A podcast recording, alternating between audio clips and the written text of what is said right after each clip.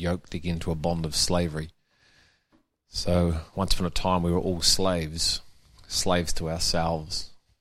And He came to not only set us free from ourselves, but to uh, for us to continue to learn from Him that we would no longer go back to being slaves. And I just think there's, there's, you know, there's a reality to be experienced of freedom in Him, and uh, it's it's mind blowing to think that you can be free from offense, free from insult, free from physical abuse. That Jesus came to heal and to release his kingdom, his way, his DNA, his design, his value system, his culture, that we can experience the life that he lived his life from. You know, and he that's what he came to do. I've come to set you free.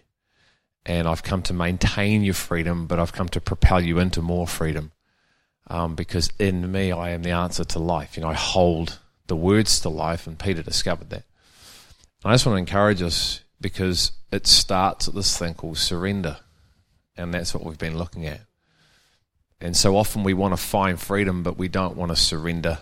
We want to find it on our terms. And we want to do a bargain with God. You know, I've bargained with Him in the past. You do this for me, I'll do this for you. It's a great deal, God. You're getting such a bargain. You know, you must think, what are you doing, man? Um, so I want to encourage us tonight to pursue freedom, pursue what is available in Him, which is for us. The gospel set Paul free. The gospel brought Paul into a place of righteousness where he understood the righteousness of God, but he understood how right he was in God. And it's one of the greatest revelations you can receive to realize how right you have been made by the gospel, by Jesus. It's phenomenal to have that revealed in you and then to live from it. That although you may mess up here and there and continue to, and all those things, none of those things disqualify you, none of those things hold you back. And it's amazing to know, isn't it, that our sin and our iniquity don't disqualify us. And so to let those things disqualify you is criminal because they don't disqualify you from his perspective. And it's by faith, and the Bible screams. I've just been in Romans. Faith, faith, faith. Paul lived his life by faith. He understood, he saw by faith. He lived by faith. He walked by faith in Christ because he knew how right he was because he'd received the gospel through a revelation of Jesus. But the man had to come to a point in his life where he was surrendered. And that's our challenge because as we've been looking at, you know, we never, ever give up. That's what Winston Churchill taught the English in the war. We never give a, ever, ever give up. And yet God says, give up. Give up, give me. And so, we're just going to finish this surrender thing, even though it never finishes. but my thoughts finish. So, surrender three.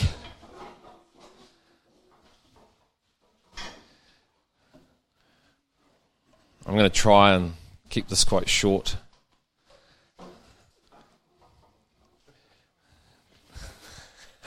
Famous last words.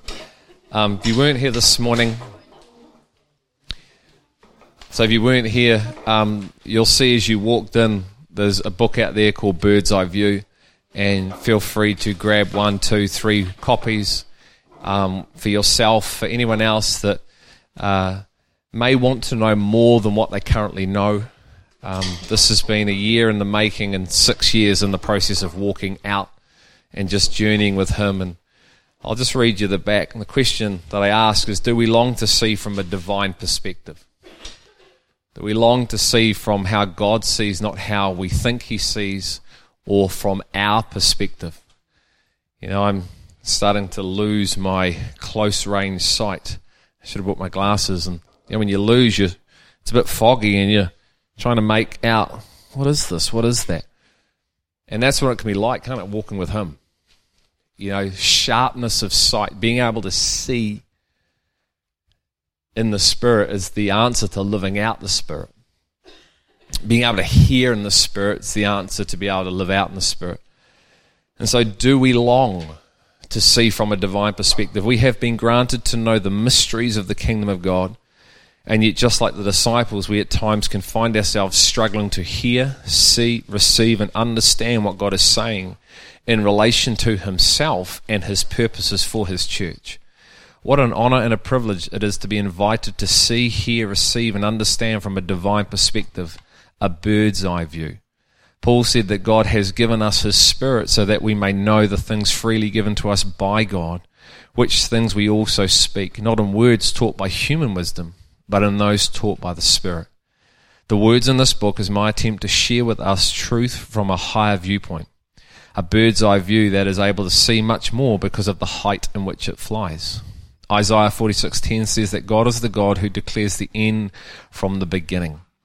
For us to follow Jesus wholeheartedly, it is critical we too come to know the picture of his finish line to which he is calling his people. When we are able to see with a bird's eye view, his finish line becomes clear.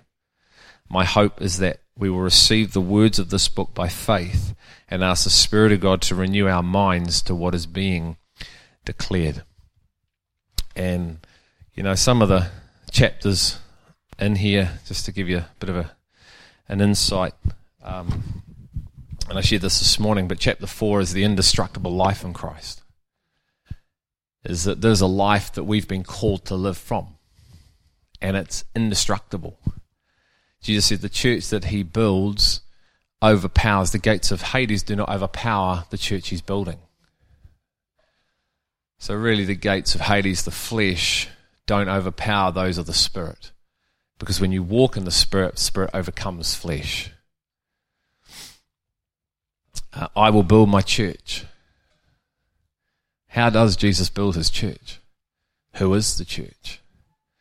I ask questions like why do we say we come to church if we are the church? And what sits behind that mindset and what sits behind that language? Because the mindset defines a behavior. And our behavior is truly our true knowledge of what we have. So, how we live, the demonstration is what we really think and believe. So, if we really believe we are the church, then why do we keep saying we come to it? Why do people say they get married in the church if the church are God's people? It makes no sense, does it? If I turned up and I said, Hey, do you love my red pants? You're like, What are you talking about? My red pants. I know they're not red, but do you love my red pants? You'd think something was wrong with my eyes.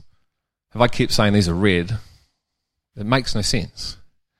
And I talk in the book about there's actually a, a very subtle veneer over our eyes and our mind that needs to be unlocked. Because I believe many's lives reflect coming to church. But when you understand you really are it, then everything starts to shift. Responsibility starts to shift. Men, when you really understand that you're the church, then the role and the responsibility that God has, the headship that you take on now, everything has to shift. Because you realize that there's a res- responsibility that God has. Ladies, when you realize you're the church, submission isn't just something that whether you choose to do, it's the way in which you do, you do. There's functioning roles that the church fulfills and plays, see? But if you just come to it, flag that, don't like any of that stuff. And so I've tried to unpack a whole lot of stuff in 211 pages. Um, what about family from Jesus' perspective?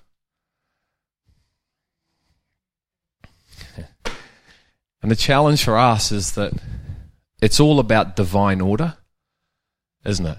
It's like what we're talking about with surrender and commitment. It's all about divine order. Am I committed or am I to be surrendered first? So, does my commitment, is it defined by my surrender? Which way round does this all go? First apostles, second prophets, third teachers. There's a divine order, there's a functioning order. God has a functioning order for everything. And if we're outside of that order, then we're dysfunctional. Would you agree with that? So if we're not operating the way He intends, then we're dysfunctional. You know, everything that is built has design. A car is designed a certain way, and if it's not working in accordance to its design, it's dysfunctional. Well, we're no different. And so we must understand his ways. We must understand not only him, but his ways and the way he does everything. And this is the greatest challenge for us because, as I said, it starts at this S word and it's called surrender. And it is the complete opposite to what our flesh wants to do. Especially if you've been abused. If you've been abused, this becomes really hard to do even more. That's why we've got to get healed. That's why we have to allow the Father to heal us and, and go into those areas and heal those broken areas and allow Him in so He can heal you so you can live in the truth because so often if we're not, then we, we actually shy away from truth.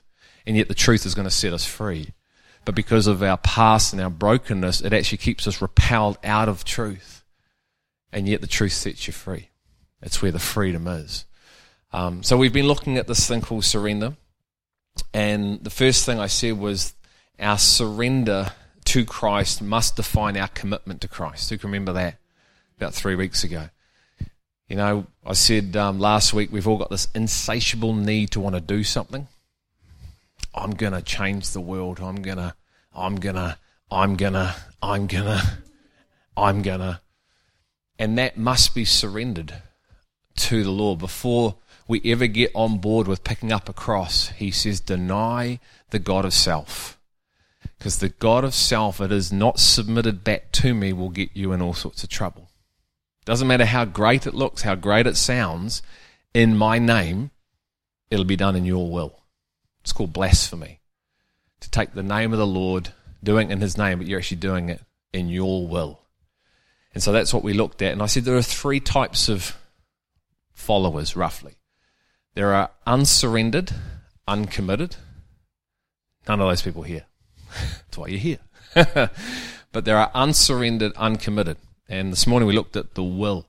What are you doing with the will you've been given? Choosing you or him. God has given us free choice. He says, with the free choice you've been given, are you going to live for me and my design and my purposes, or are you going to live for you?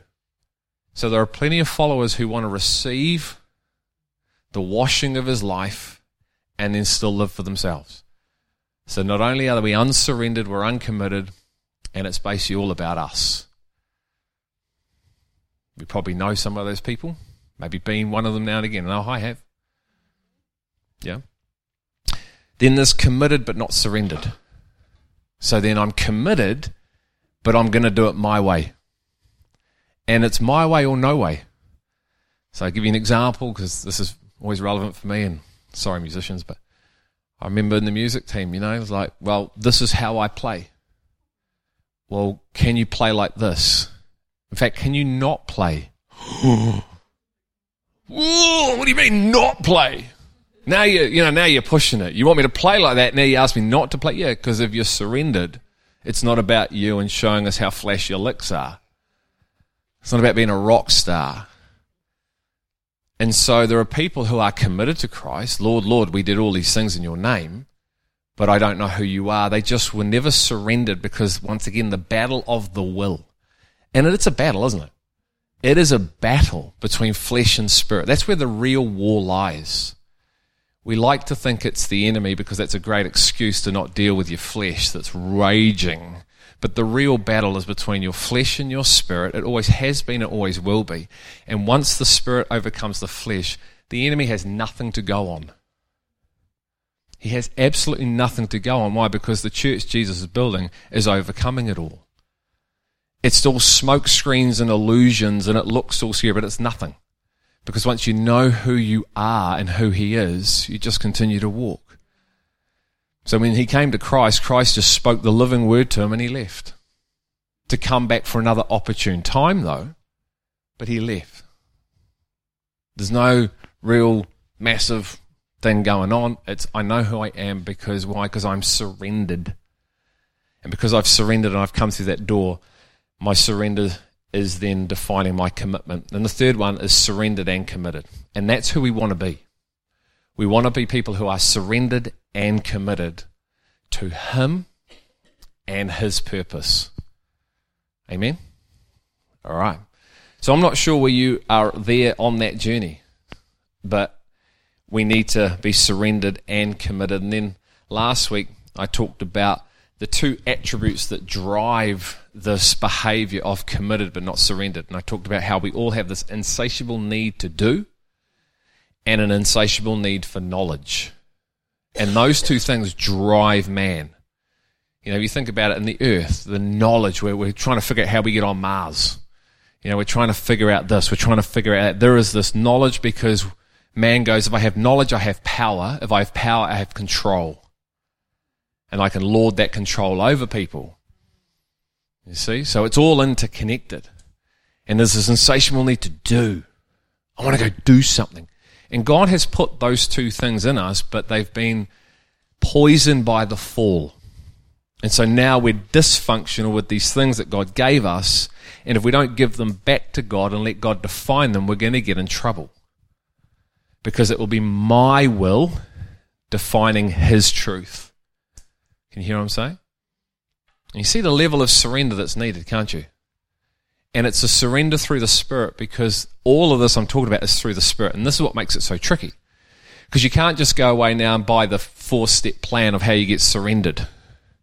Okay, you've talked about surrender. Now, how do you get surrendered? Give me the four steps to being surrendered. And I'm going to give you a sort of a step tonight, but it's, once again, it's all of the Spirit because Paul spoke words taught by the Spirit, not human words. So there are how to's in the Spirit, and there are how to's in the flesh. And sometimes when we hear the how to's in the Spirit, we go, they're not how to's. No, because you're hearing them through the flesh. They are. I wrote this question on the board for the staff.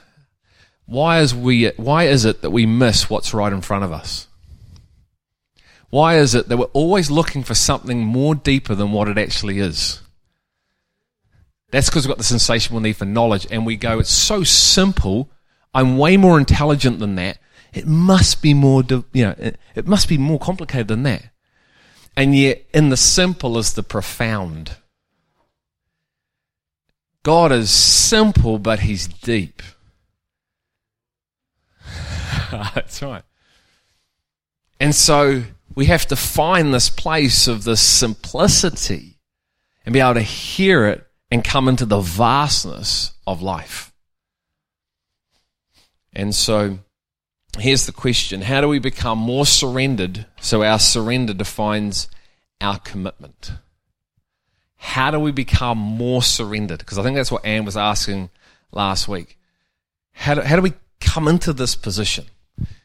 And there may be more ways, but here are the two that I've sort of come up with, which I think are the two ways. But tribulation, revelation. Tribulation being trial, pain, loss. Because remember, we talked about last week that we all have this thing called a spirit of pride living in us. It's why we're separated from God. Even if you don't think you have it in you, you're full of pride because you're full of flesh.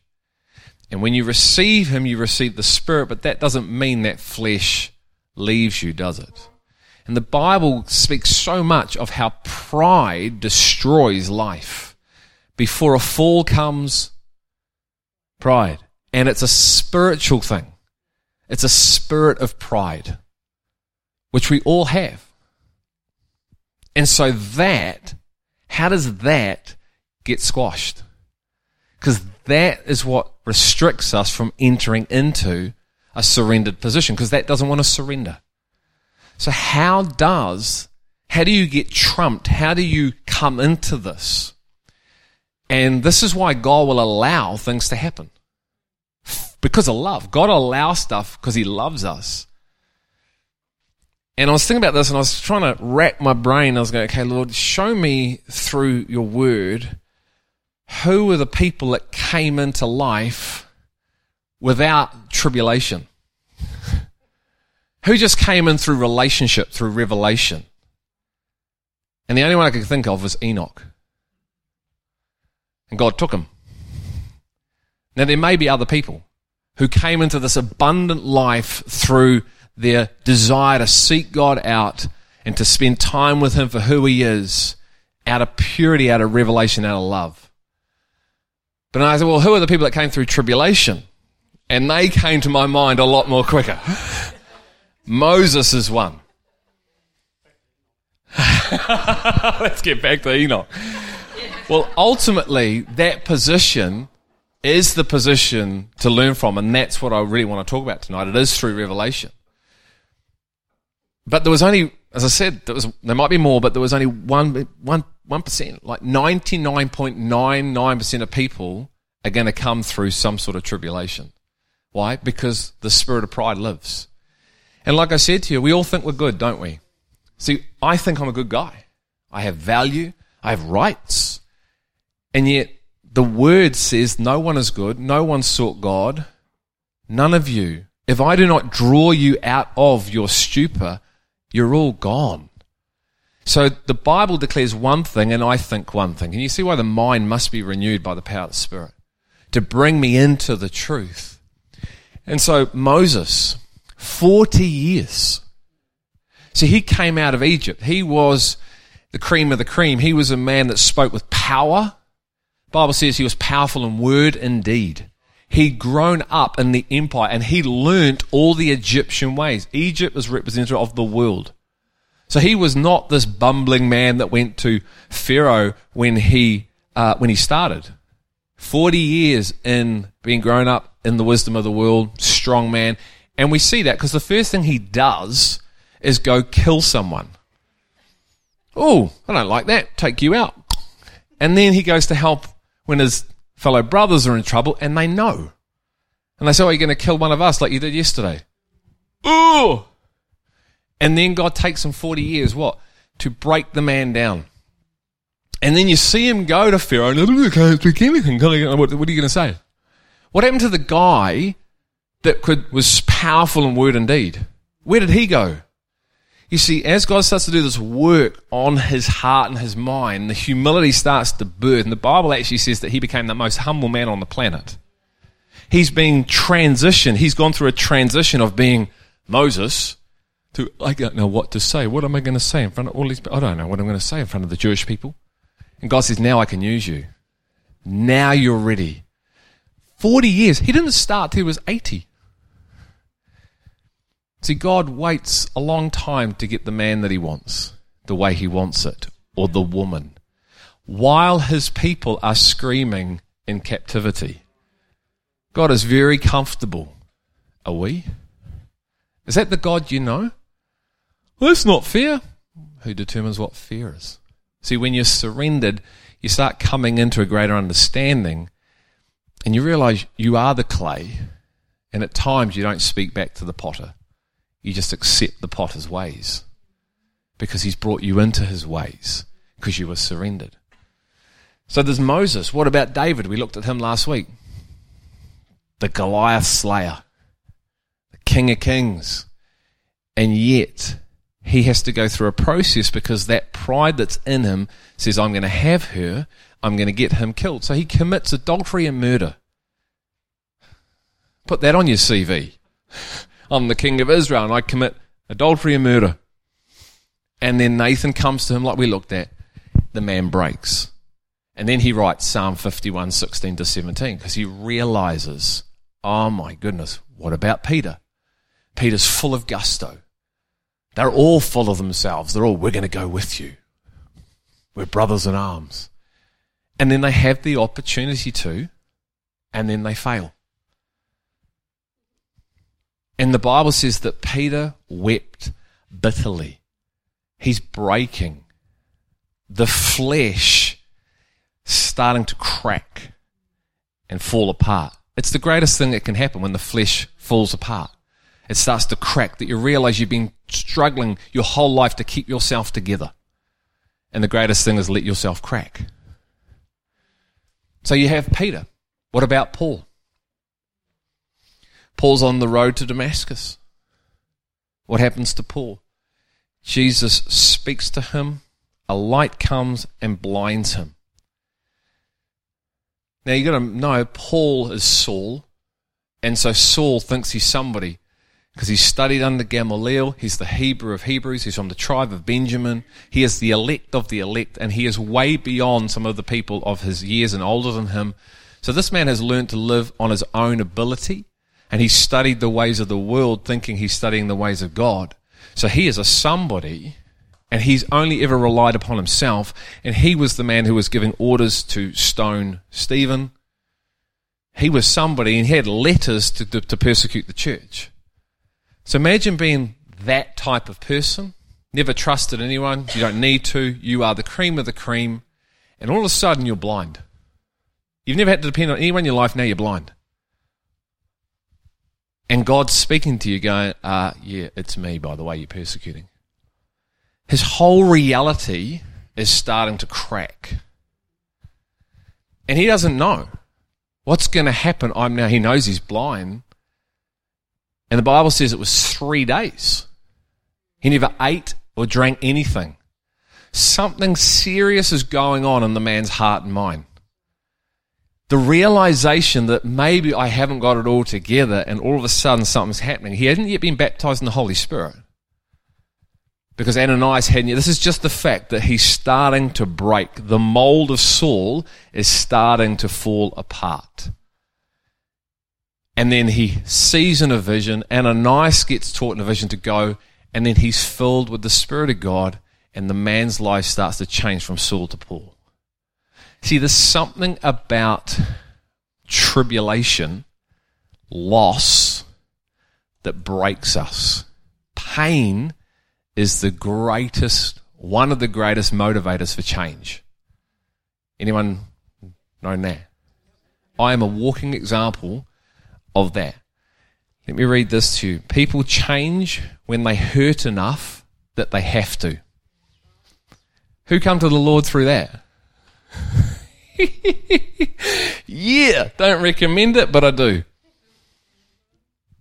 I came to God because I hurt enough that I had to. I'd been avoiding it for nine long years. Number one, people change when they learn enough that they want to. So you change, you're going to surrender Imagine once again, you're. You're going to change your ways because you've learnt and you now want to, not because you have to. See, when you have to, there's no other options. But the cool thing about having to is you know there's no other options. You've run out all the options because you've tried all the options, and so there's no option left but Him. Although I never want to go back there, it was a great place to arrive at because it killed the old Greg Simnor. Smashed into a trillion pieces. And yes, you continue to be renewed, but the spirit of pride was smashed and broken. It was like a vase.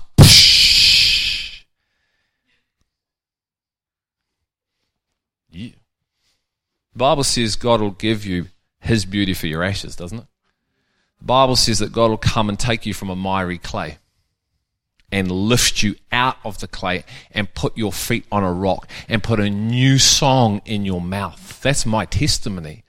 I was at the bottom of the miry clay, sinking in the quicksand, and I screamed out to heaven because I was smashed and broken. Heaven came, filled me with heaven, lifted me out of the miry clay, put me on Christ the rock, and put a new song in my mouth and said, Now walk. Wow, the gospel of Jesus Christ revealed, realized the righteousness of wow. You're joking me. Is this this is what it's about? This is how powerful I am. And the last one is people change when they receive enough that they are able to. You receive enough that you're able to. And that's really where we want to be. We want to be in this position where revelation after revelation after revelation causes more and more surrender. Not tribulation after tribulation after tribulation. If you have to keep getting broken and smashed and broken and smashed, you are one stubborn mule. They were the Israelites. But we are can be we can be those people. We're no different to them because we're all flesh and blood. You see, it's like God does not want you to go, God does not want us to go through loss and loss and loss for us to realize how great He is. It's like one big tribulation, smash, now learn from me and now receive from love. Because now I'm in love, I want to spend time at your feet. So the more I'm at your feet and receiving revelation through the power of the Holy Spirit, then I'm going to live this surrendered life. It's just a natural outworking. It's so innate. You don't think about it, it is. Because it's in you. You've gone past the point of choosing it. It's the way in which you live. Because you realize through revelation how amazing it is. Does that make sense? It's like when you discover cookies and cream ice cream for the first time. You don't go back to vanilla or whatever your flavor is. It just becomes the new mode as cookies and cream ice cream until you discover something better than cookies and cream ice cream. And then whenever that is, you just start eating that. It's like go to um, Simmer Cafe. Mate, they've got these um, cinnamon scrolls.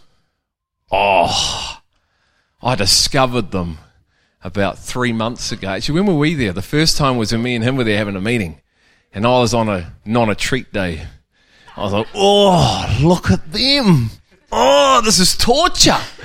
And he's eating whatever he wants to eat because he just eats anything. And I'm like, oh, they're big. And I said to Danny, uh, I said, I came back and I said, right, Saturday morning, we're going to Simmer Cafe. Apparently, they're made on the spot, and by nine o'clock, they're out.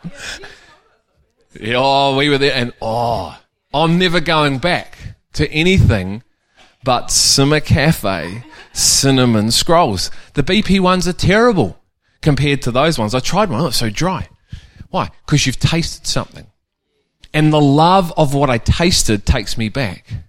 Until maybe I'll taste something greater and maybe I'll go there. But until I do, it's the love of what I tasted that keeps me tasting and wanting more and more and more. And this is the power of revelation. This is the power of, in, in the book, chapter 5, it's all about revelation as the key to transformation. Revelation is the key to a transformed life. It's not something that you and I can do without the power of the Holy Spirit. And we try and we get frustrated. See, we try and come into God's ways without Him. And we never do because that's not the design. The design is you and me together walking this out with my body. So it's not even just about you and Jesus. We like that one, don't we? I can do this on my own and I can do it away from but no, no, here's the thing. My decisions affect everybody. Your decisions affect everybody because God has designed it to be in a body. And I think we talked about that last week with me and Mike, is that we are to walk together. I can't give you the revelation that I've got. You can't give me the revelation that you have, but we can share it. We can pray for one another that we would receive it. We can model from the position of revelation so someone can see the life we're now in through coming into more of Him, and they can see a surrendered life, to see what a surrendered life looks like, which means it's possible. That brings hope, isn't it? Once you can see it, wow, that's what it looks like. Okay. But once again, you don't want to go and try and replicate the outcome. You want to go, how did you get to that place? Let me tell you, it started with being surrendered. Is there any other way? Well, I tried all these other ways, but nothing actually happened. I tried all the other ways of getting into the pen. I went to this place and they taught this. I went to that place, they taught that. They said, these guys said, claim it, grab it, and scream it, and you'll have it. These guys over here said, you buy it. These guys over here said ABC. But what I discovered was the only way in was through surrender. Yes, you can't have resurrected life without death. For Jesus to release resurrected life, he needed to die. It's once again, it's a picture of the Spirit. You can't have resurrected life if you're still trying to live. There must be a death for there to be a life. It's the way. And revelation is the way into life. Jesus said, On the revelation of my Son, I will build a church. Jesus said, The Son is the only one who knows the Father, and the Father is the only one who knows the Son, and to whom the Son wills to reveal the Father. Peter, where did you get this knowledge of heaven from? How did you know I was the Messiah? For flesh and blood, man, did not reveal it to you. You did not reveal it to you through studying scriptures. You did not reveal it to you through any other means. I had to reveal it in you. How did Paul know that Jesus was the Messiah? He revealed him in him. It's the only way. There is no other way to this true knowledge but through the power of revelation. And we hate that. And so, will you and I surrender to what I just said? If you don't, you will spend your whole life trying to find life and you'll go round and round and round the marrow bush. Can you see how that's going to birth humility? Can you see how not being able to enter into something in your own strength kills you? You'll either kill yourself trying or you'll let go and go, ah, okay, I surrender. I surrender. It's a good word. I surrender. They write songs about it. It's the way. Surrender is the way to life. And all you have to do every time you want to know whether it's true or not is, is that opposite to the world. That's how you know what's true or not. If it's opposite to the world, it's the truth. If it's not, it's not. See, God's ways are right from his perspective, but from the flesh perspective, they're not, are they? It sounds completely back to front. And so, just come with me to Romans 12, and then I'm going to, we'll wrap it here. And I shared a little bit this this morning, but I just want to read out the passage because this really is a massive, it is, it's a, all scripture is massive. There's no way around that.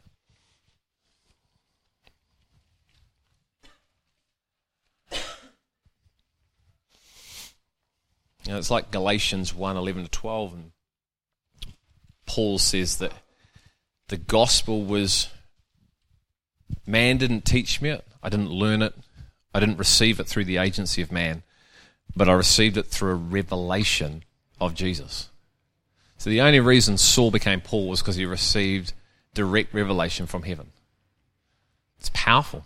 And it was in him. It wasn't to him. See, he was blinded when it came in front of him. But then when the laying on of those hands come and through the power and the anointing of the Spirit, be filled with the Spirit.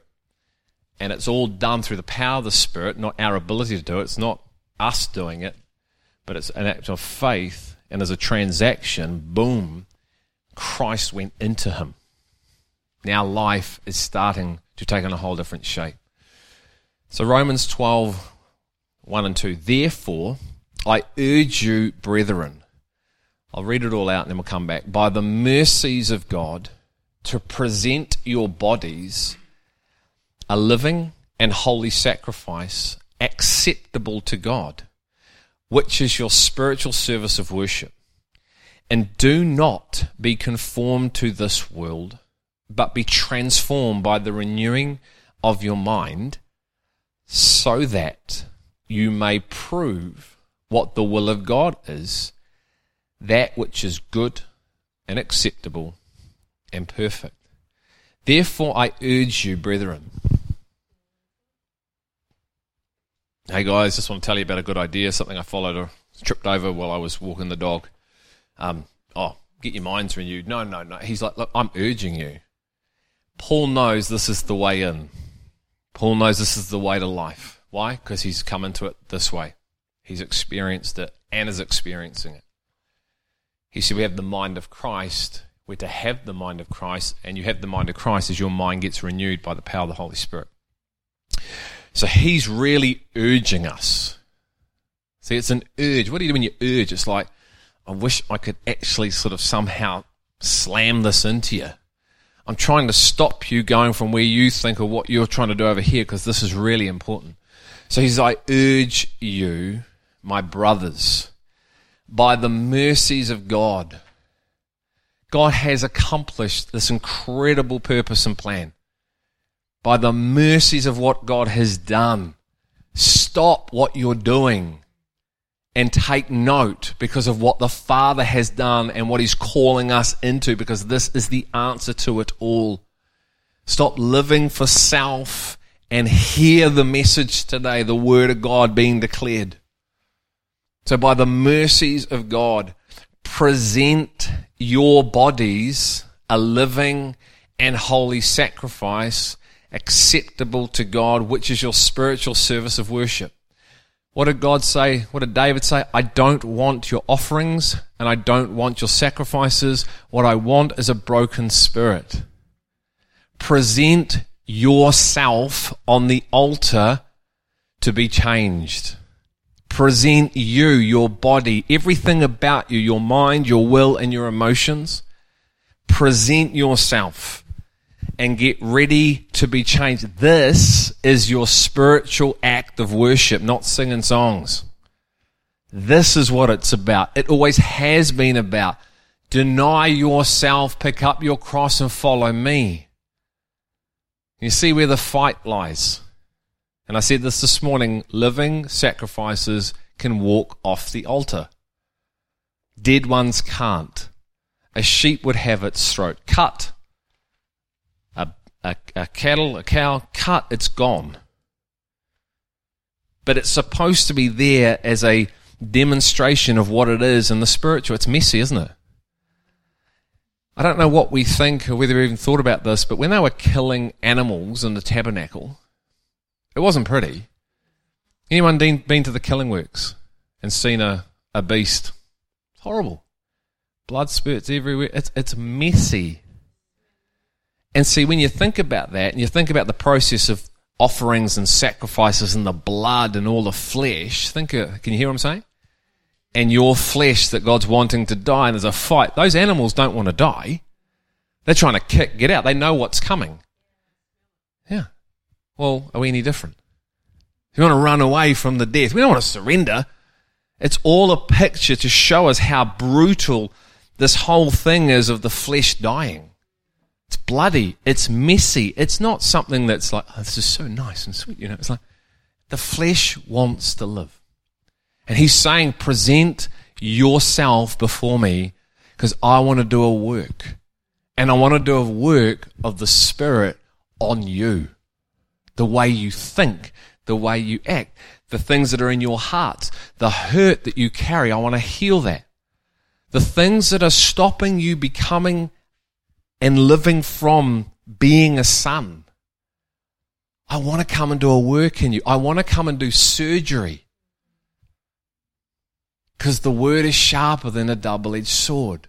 It judges the thoughts and the attitudes of our hearts and minds. And it's all for our benefit. None of it is for, you know, none of it's going to hurt us in the sense of it's for us. So he's telling us here to present our bodies. This is what true worship is. And do not be conformed to this world. The world is the flesh which we've all started in. So we all start, it's all about us, and it can still be about us because we're not surrendered. Stop living in the ways of the world. The world's all about itself, isn't it? I, I, I, I, I. So he says, don't be conformed to this pattern, the world, but be transformed by the renewing of your mind. So once again, we can't just run off and go, right now I'm going to renew my own mind. I'm going to read it and read it and read it and read it and read it, and it's going to sink in. No, we go, Father, I acknowledge, I surrender to the pattern of the world. I surrender that I can't know you without you. And revelation is the key to transformation. So I'm stop, I'm going to stop trying to understand you and your ways through the old operating system of where I've come from. And you're going to uh, help me, Lord, because you tell me if I seek you with all your heart, I'll find you and I'll find the real you. And you're going to actually reveal in me and to me your ways in your life. And then that's going to set me free. Because I know I can't do this without you and I need to be in a body as well. Because you've given gifts to the body to build the body up. So I can't be a lone ranger out there in the world thinking I'm a solo Christian, whatever they are. No. I'm not going to be like the world. I'm going to be like you. And he says then, and once again, here's the promise. Because if this is happening, and this is, gives you why, so that you may prove what the will of God is, which is good, perfect, and acceptable. So through this process, you're going to know why you're here. You're going to know why He created us what it's for, how we're to live, why we're to live this way, who we are in Him. And then as He starts to reveal all this, you're now going to live, and we're going to live in accordance to that way. So then we will reflect the true representation of heaven on the earth. It's massive, eh? It's so huge, and it can become and appear so huge that we don't even bother climbing the mountain because it's just too big. And yet he says all things are possible and take little steps. You take one, I take 20. You take two, I take two, 2,000. And all of a sudden, because you've surrendered, you find yourself in a life which is chapter 4, which is an indestructible life in Christ. And all of a sudden, there's a joy and a peace and a patience. Like he says, if you obey the commandments and you come into this promised land, you'll have cities you didn't build, cisterns you didn't dig, vineyards that you've not even planted, but you'll be the receiver of this life. See, it's all from the physical to the spiritual. The promise is the same. As we enter into the resurrected life, which is the promised land, you receive a joy you didn't dig, a peace you didn't go looking for, a rest that you've never known what it's like before, a freedom to live this life out, and you'll walk in the manner in which Jesus walked.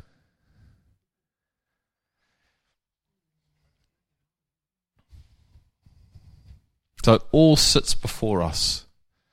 But if we're not this, then we'll never walk in the realization of what it is because this is number one. And this defines it all. Satan didn't want a bar of it, and he got kicked out with a whole lot of a third of an angels because they didn't want to do this. They wanted to be, didn't they? And this is what the war's about, isn't it, right now? Who are you going to submit to? But really, the two gods is God and us. That's the real battle. It, as it always has been, we like to make it about Him. He's in the picture, but this is what it really is here.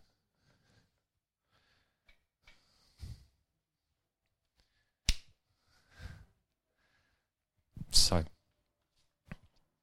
it's really the same thing said differently just layered over, and yet the simplicity of it is so profoundly deep. And he just looks and says, What are you going to do with your choices? And will you do it together? Because you're going to need one another to walk this out. You know, what would have happened if Jesus had bailed when his disciples were trying to kill the Samaritans?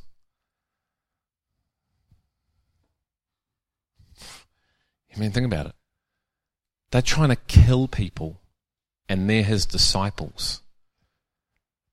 Do you think the flesh is operating? Do you think they're surrendered? And we don't get this. Ah, yeah, that's not me. I wouldn't do that. Really? May not be as extreme as that. What about gossiping about someone? You know how powerful and destructive gossip is? Bible says not to gossip, doesn't it? See, if Peter had been surrendered, he would have actually listened and have ears to hear the great commandment, which was to go love his brothers. But because he wasn't surrendered, he wanted to go on mission with Jesus. But Jesus gave him a commandment and said, No, no, I want you to go that way.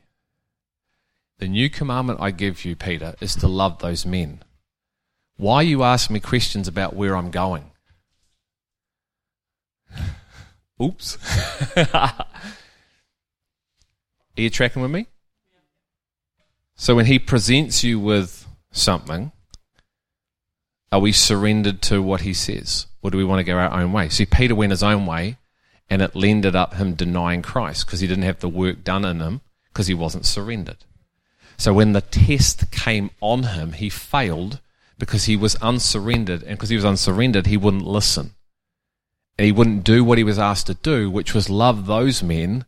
Why are you asking about coming on mission with me? Even though Jesus has prophesied into the future, you will go, but not now. You're not ready. See, if you try and step past this, you'll fail. You'll be found out. God will allow a test to bring you back to the place where you should have learnt. The problem is that could be five years. It's not wasted because at least now you know. but if you learn from me, one tribulation's enough. Revelation, revelation, revelation.